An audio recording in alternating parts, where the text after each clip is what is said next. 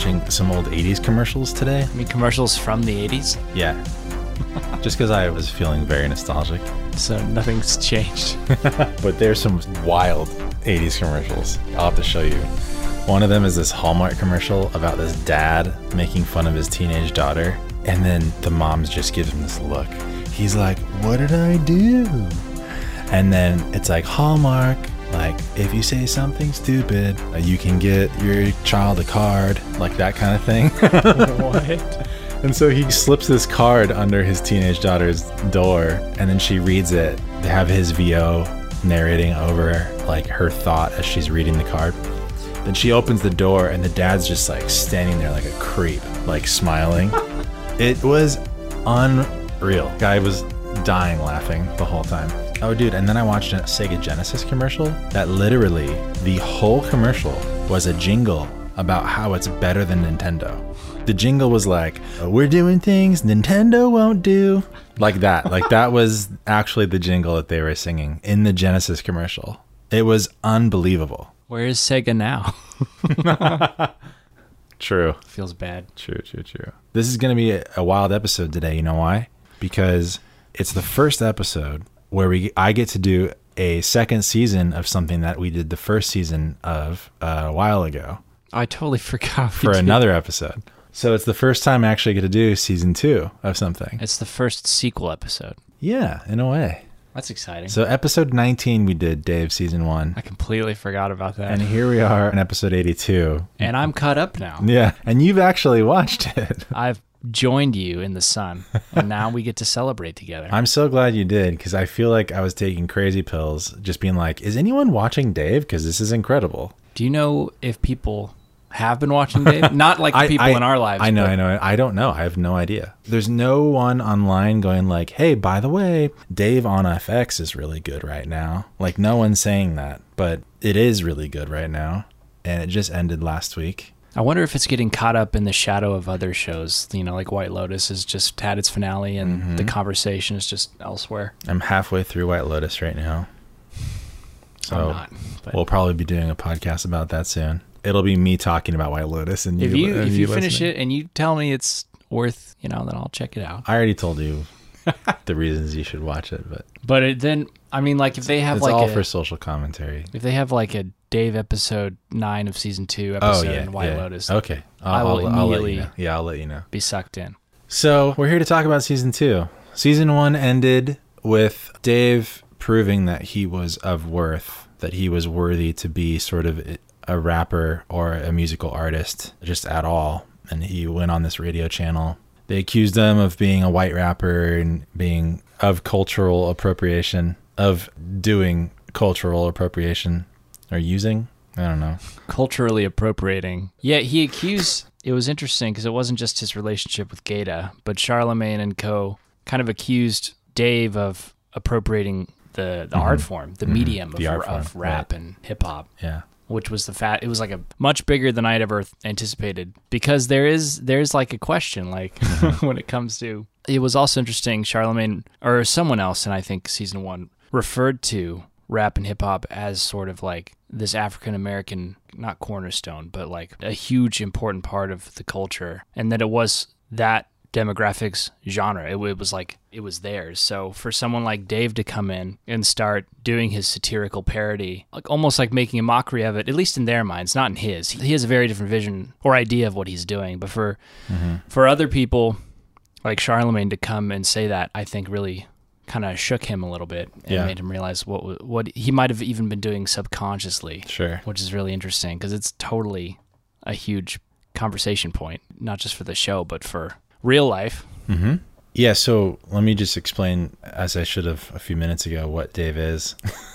Dave is Dave is a Lil Dicky. there's a white Jewish guy named Lil Dicky who's a rapper. You could call him like a comedy rapper. It's kind of like in the style of like a Lonely Island. Lonely Island, or Which I was gonna hate. say, yeah, he would hate that. Or I was gonna say, um, Weird Al Yankovic, Yankovic, Yankovic. and he through contact with Kevin Hart has made this show that is sort of about his personal life but he's also taking a lot of creative liberty throughout it and which makes it so good but it follows him kind of fumbling his way through a musical career in the rap industry as a white Jewish man. So, anyway, at the end of season one, after he's accused of cultural appropriation, he kind of freestyle raps with his friend Gata, who is a black person, right there supporting him. And he kind of proves the radio talk show hosts wrong that he can actually rap. And so it ends kind of on that note, on a high that like he's now kind of proven himself to be an actual musician. So when season two starts, time is very elusive in this show. Oftentimes, even between scenes in one episode, you don't know how much time has passed. You just know that time has passed. Sometimes they even cut major plot points that would be heavily addressed in other shows. And that's what makes this show, I think, very artful is the way that it goes from scene to scene and the things that it does show you as an audience member as opposed to what it's n- not showing you. And it's showing you the moments that matter emotionally and that's what makes it so artful. And it's done it sometimes uh, from a filmmaking perspective in a, in a very artful way. But it starts this season and it follows this journey with Dave after he's sort of proven himself as a musician, as a person who can rap, a white person who can rap. As he kind of becomes full of himself and he becomes sort of a megalomaniac and Gabe and I have been saying he's sort of a sociopath because he displays the sociopathic tendencies. And it follows that throughout the whole season. It really shows you chapter by chapter as he is on the incline in his musical career, at least in his own mind. He just becomes more and more of a narcissist and he treats everyone in his life, the people that actually love him, like shit. anyway, his closest friends. Yeah. The second season, I was just going to say, in terms of his, the timing of his career, it is, I think, a few months. There are a few context clues in the show that, especially in his relationship with his ex girlfriend, that sort of place the time. And it's, I Oh, think, right.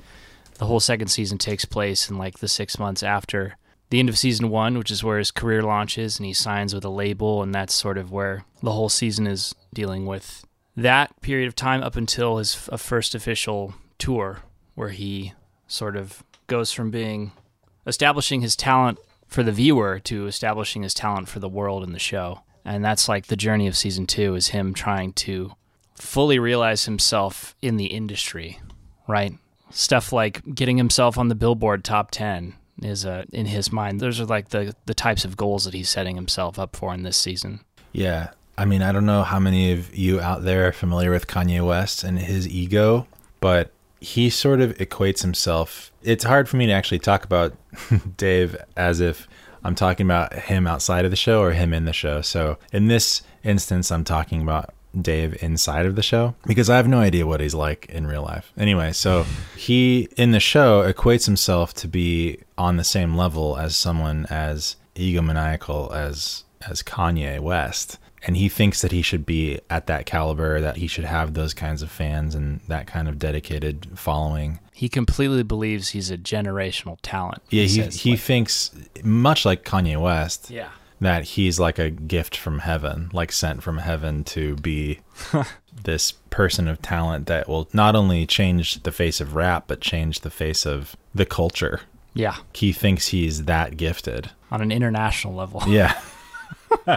touching even Korea. Yeah, and unironically, he it is unusual for a protagonist to so completely believe they are the one, like to fully be bought into the idea that they are the best in their field, and then to try to realize that because nobody else, even his closest friends, are on the same page. It's crazy. Like it's such a relentless. Not optimism, but a relentless belief in himself, which is both is simultaneously inspiring and, like we said, uh, insane. So Yeah, so I was going to ask why do you think his friends put up with him? But I could answer that myself. It's because one of them is his manager and one of them has nothing else going for him. While Elz, who's like he was my one of my other favorite aspects of season 1, he was sort of like kind of cast aside in this season, still present, but their relationship was so strange because in season 1 Dave kind of screws his friend Elz over, a childhood friend Elz, who also makes the beats that Dave raps on, makes the actual music. Elz in this season is more successful than Dave, but is not waving around, apart from just kind of jokingly doing it to mess with Dave, his success. and they sort of have to patch up their friendship in this season. But like, it's interesting to me that the people in his life still stick around like him, and they kind of put up with his ranting because he rants a lot. Yeah. And that was the thing that always bothered me about Dave, not only the show but the character. that every time, particularly in season two, as he continues to be more sociopathic and narcissistic, it became more and more annoying because he's clearly doing the wrong thing and treating people poorly. That when in episode nine, which we'll talk about in just a second, he's finally confronted with the fact that you overanalyze everything way too much, and that's kind of your biggest problem. I loved that they addressed that because that sort of ranting that he always does, based around his own narcissism, but he always just goes off on all these rants about his belief in the world and how he views everything. It's just super annoying to listen to. And I'm glad that they sort of confronted that at least, or just kind of exposed that. You know what I mean? Mm-hmm. You want to talk about episode nine a little bit? Yeah. Even like leading up to it, and then why episode nine is significant. Yeah. So as we mentioned, the whole second season is him sort of in the nascent stages of his blossoming career with a label and establishing himself in the industry and different hijinks along the way and the relationships he has and like Steven said he finally starts to come to terms with that in the last couple episodes in episode 8 he kind of breaks down at the end around his parents and realizes that he is neglecting hardcore his family and friends and he starts to come to terms with that. So in episode 9 he has um, kind of an out of body experience thanks to some drugs and a sensory deprivation tank. Floating. yeah. Uh, on the premises of a renowned recording studio that he's been sent to to finally get his album done because he's been procrastinating for the entire season. He has writer's block and he can't get anything done so he's sent there to finally accomplish his album to get it done. But what ends up happening is the process for him to do that, according to the elusive Rick Rubin, who is sort of the, the maestro here, is he has to come to terms with himself inwardly and his ego, as they say. Mm-hmm. And he basically has to confront his character flaws and really look inwardly and, and process that and come to terms with that. So the way they do that is through uh, the whole episode is like a dream sequence, and it's sort of a descent into his mind and his heart and soul, and it culminates with him confronting his ego, his residual self-image of himself, who A self realized ego Yeah. version of himself. who in the dream space is uh, a naked and completely shaven Dave. We're talking Dave as a person has a giant it's a giant mop head A lot of hair. that sticks out because it's very curly and and then in the show they put you know he's playing both himself and then this ego version of himself so they put a bald cap on him so his head is quite bigger than Bulbous. it normally would would be would be if it were shaven and um, then they also shaved off his eyebrows and any facial hair Yeah. and he looks mighty different He's got a tiny, uh, what is that? that sort of Japanese style of underwear. Oh, it's uh yeah, I know what you're talking about. It's like a what the- diaper. Yeah, I can't remember what the word is, but he and so he confronts that version of himself in the dream space, which echoes back to such classic episodes of television as if anyone's familiar with The Leftovers, season 2 episode 8, International Assassin where Justin Theroux dives into his own psyche to confront a lot of his baggage. hmm Uh, that's the first thing I thought of because it's a very, I mean, in a show that's already playing with surrealism, it's a show that just goes fully into that, com- leans completely into that that angle, and it's mostly a success. He's able to break through. It's a success at least in a in a professional way because he's able to finally finish his album because he finds his ego self plays music for him that is essentially what he wants to produce. It's exactly what he needs. Yeah, so he gets over the hurdle of the writer's block that he had. Yeah. And then that moves into episode 10 where he's finally able to not only, you know, finish his album, but he's also able to start making progress in his relationships with his closest friends and stop treating them like garbage, basically. Yeah. He finally starts to express uh, not just a penitence, but a there's there's a warmth that comes out, and mm-hmm. especially for Gata, who is his hype man, and a very dedicated, loving, and committed friend. You Yeah. know, he's just like a good person. He's a ride or die, Yeah. as they say. Yeah. And he's the guy we talked about who's with Dave in episode 10. It was a talking point like, what is the nature of Dave's relationship with Gata? Episode 10 of season one. Yeah, yeah, yeah. So there's the end of this next arc of their relationship, which is Gata is an aspiring artist in his own right, and he's been sort of not waiting on Dave to kind of recognize his own talent, but also that because that's what all of Dave's friends are sort of waiting for Dave to to recognize them as well because Dave's been so caught up with his own stuff. And Dave finally sees Gata Yeah. not just as, as like a sidekick, but he recognizes his own talents And his passion. and he brings him into the fold and he Yeah. his big show and then moving into his tour Televised. he collaborates with him and they're both on stage as equals and it's really cool to see Yeah. they perform together Yeah, and that was to me the kind of the heart of season two was following Dave a sense of self as he tries to get over his narcissism, the realization of who he is, but all the while his relationship with Gata. In episode five, I think it was, which was the bar mitzvah episode or six, when Gata hops on top of the car. And then they end the episode with that success, that high moment of Gata rapping on top of the car, and all the kids are like going, "Yeah, this is dope." I thought the season was going to go in the direction of the rise of Gata and the, the fall of Dave. Bec- and I thought that would have been really interesting because they're both named Dave, just happenstantially. Mm-hmm.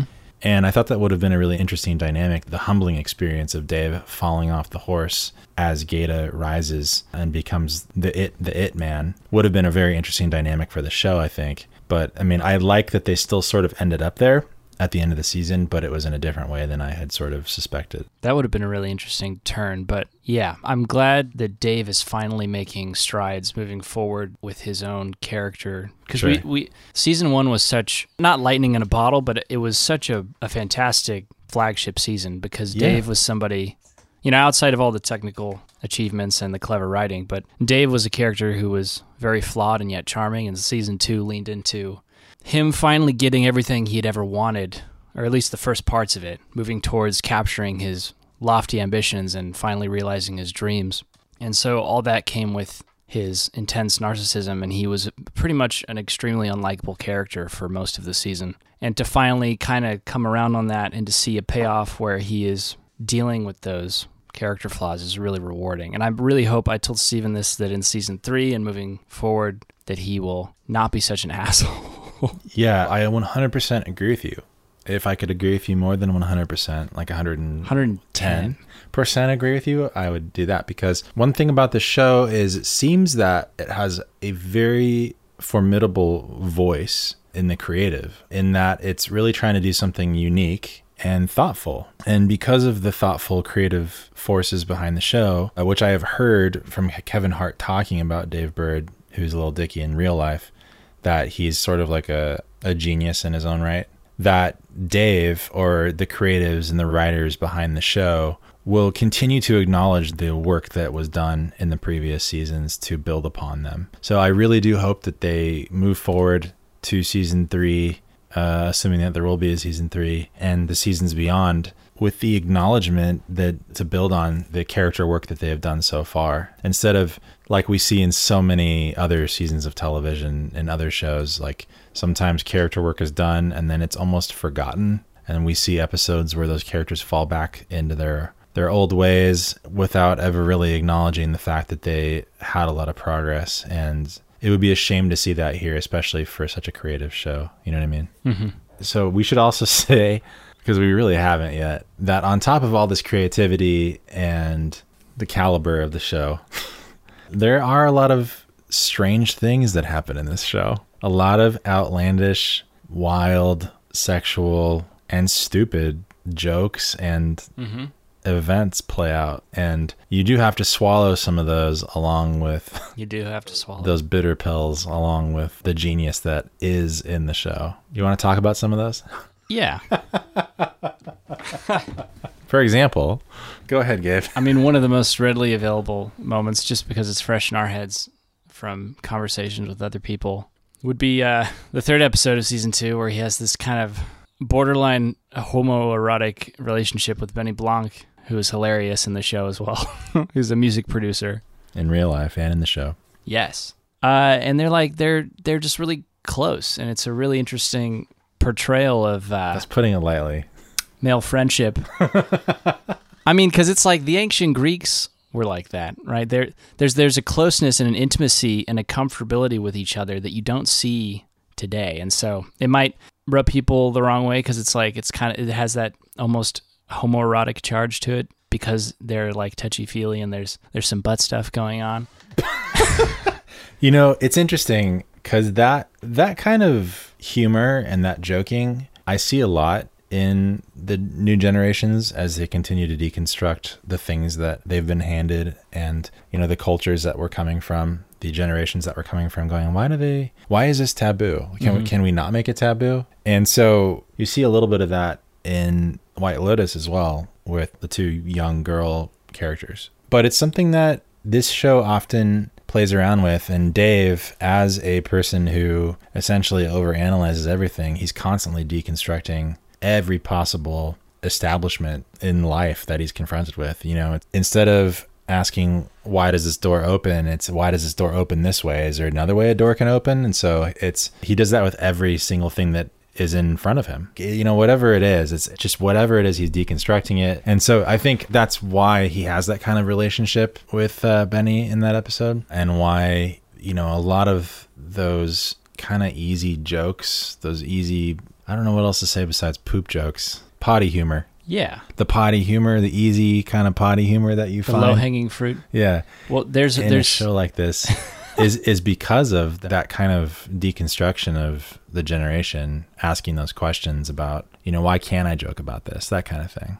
Yeah, and there are many examples of that throughout the show. Almost every episode has such a wide range of emotions, at least from me as I was watching it, from it was so hilarious to tremendously awkward uh, to the point where I almost had to like Yeah. look, look away a little bit. Total cringe. Not it's not always of a sexual nature like we said, but it's very challenging thematically because Dave is he's a very peculiar individual. But also I think if we're honest with ourselves as people in the audience, these are questions that a lot of us will kind of deal with at some point in time or even mm-hmm. gloss over ourselves. And it's always a meaningful experience, and it's always something that Dave has to work through and process. It's never like a glancing, you know, cursory blow where it's just like there for the joke and then we move on. There's always a, an intention, an underlying Yeah. meaning to it. Yeah, I was thinking just now about the imagery of in season one, Mike opening the garage to the milking episode. Yes.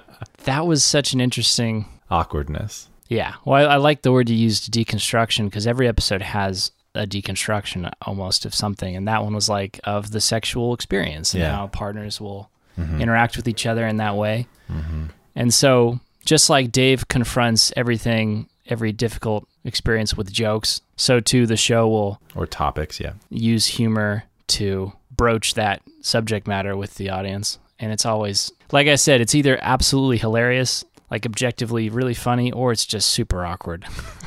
and it, I think it rides that line It's supposed to be. Though. so well as a show, yeah. Yeah. And which is why I think it's so fun to talk about and noteworthy and hopefully picks up steam. Yeah.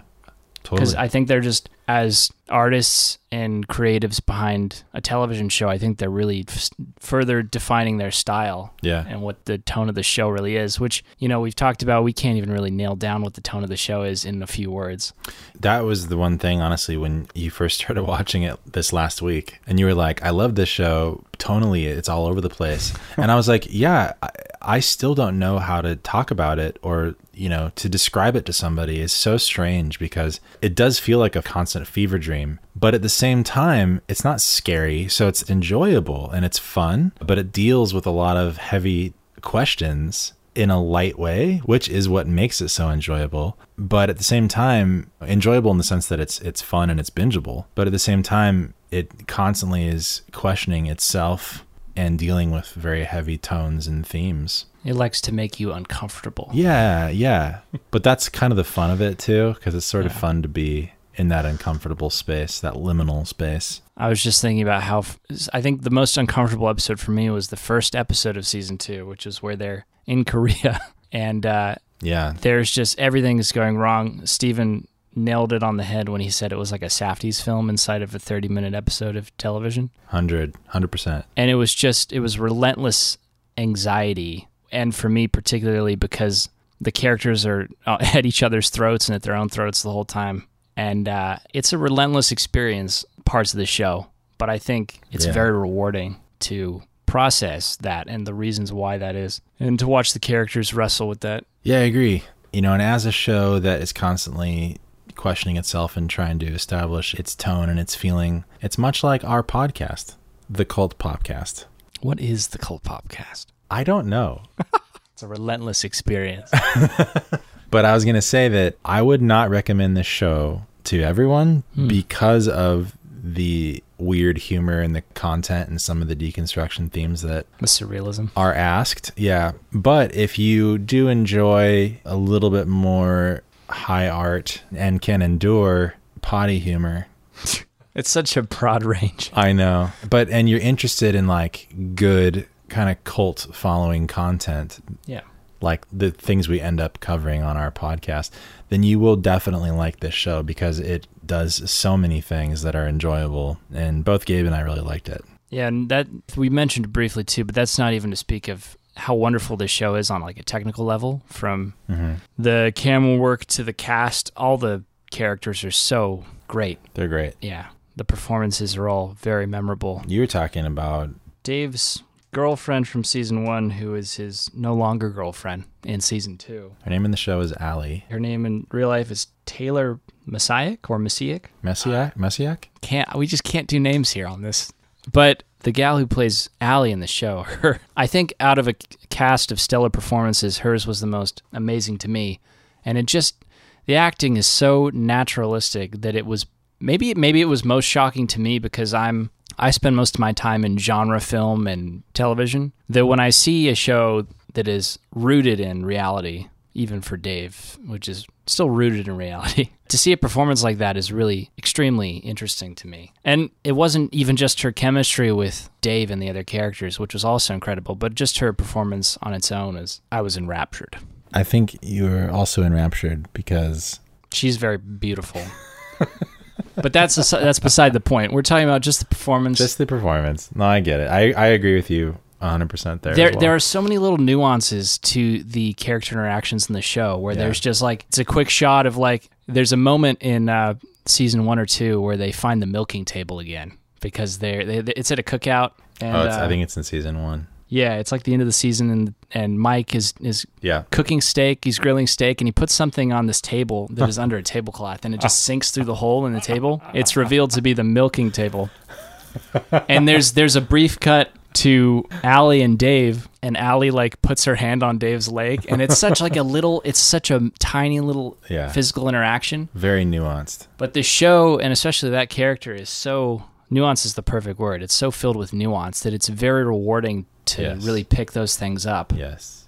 and even on repeat viewings, Yeah. I'm sure I would see a lot more of that pop up. And in that way, I mean, if you were viewing this show as a comedy, it's much like Arrested Development or The Office, which is so full of good writing and the nuance that the writers would write into the show that it's got such a quality to it that just makes it so beloved, in my opinion. Yeah. And but also, you know, the cast really brings that to life too. Sure. Everything seemed like perfectly casted from all of Dave's friends to to the random people they meet along the way. Yeah, totally.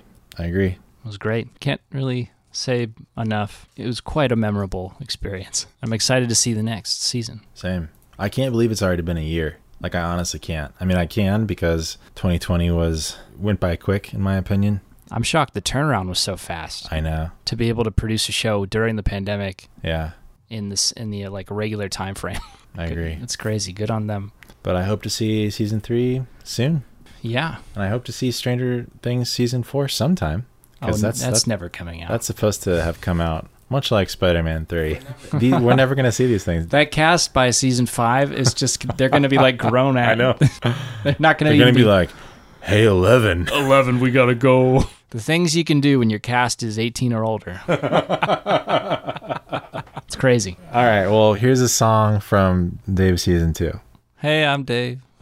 Always looking for an angle till I'm though. I'm not always right